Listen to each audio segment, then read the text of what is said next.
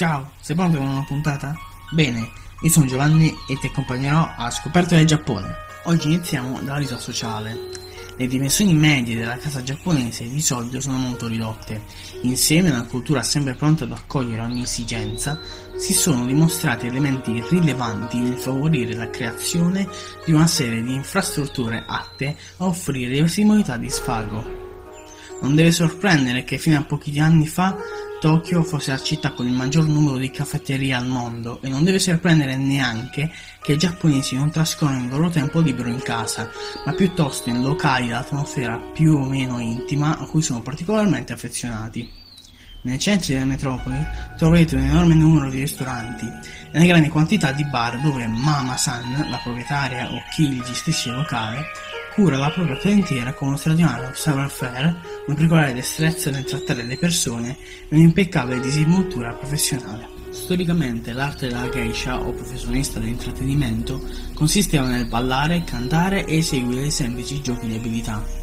Sia in incontri d'affari che in feste ed eventi speciali riservati ai pochi partecipanti, la geisha doveva avere il ruolo di mantenere alto il morale di tutti, evitando il contrasto, dosando il cibo e l'alcol per ogni commensale, divertendo e rendendo piacevole con le sue esibizioni e con la sua sagacia l'evento al quale era stata invitata.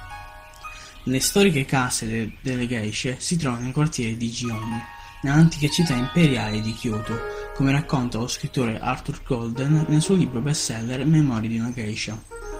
Le ragazze venivano scelte molto giovani e prima di diventare geisha a tutti gli effetti dovevano seguire un lungo e rigido percorso di formazione, come tradizionale forma di intrattenimento. Fino a non molto tempo fa il concetto di divertimento era riservato ai benestanti o alle celebrità. Giocare a golf, andare al cinema, mangiare al ristorante o fare jogging non era considerato divertimento puro, ma faceva parte di una serie di attività di svago atte a migliorare la propria forma fisica e mentale. Tuttavia, oggi il divertimento è parte integrante di un paese industrializzato. Se si considera il numero limitato di giorni e di ferie all'anno, i giapponesi si impegnano in questa attività con più dedizione di noi occidentali. Se per un giapponese determinate posizioni e qualifiche sono accessibili solo se il suo percorso di studi prevede istituti di istruzione di rango molto alto, per uno straniero che voglia cominciare con un lavoretto molto semplice in Giappone la procedura è abbastanza semplice. Esistono infatti gli uffici Hello Work, vere e proprie agenzie di collocamento per stranieri, che aiutano nella selezione della mansione e nel collegamento con aziende che potrebbero essere interessate al profilo.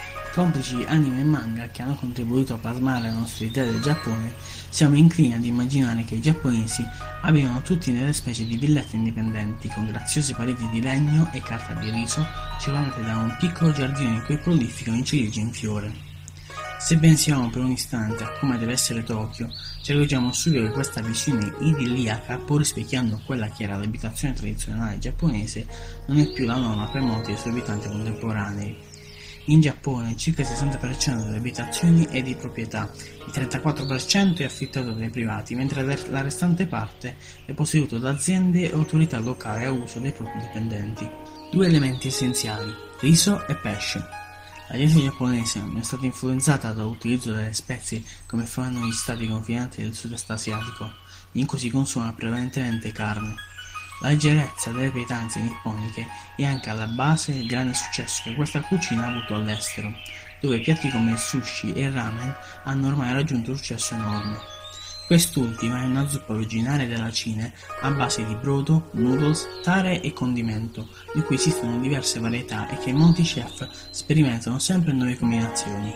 Le frequenti piogge ed estati calde permettono di coltivare facilmente il riso, in particolare nelle pianure settentrionali dell'Hokkaido che ne è una delle maggiori produttrici. Oltre il 70% del territorio nazionale è però coperto da foreste e l'area sufficientemente pianeggiante per insediamenti umani e agricoltura equivale a meno di un quarto del territorio.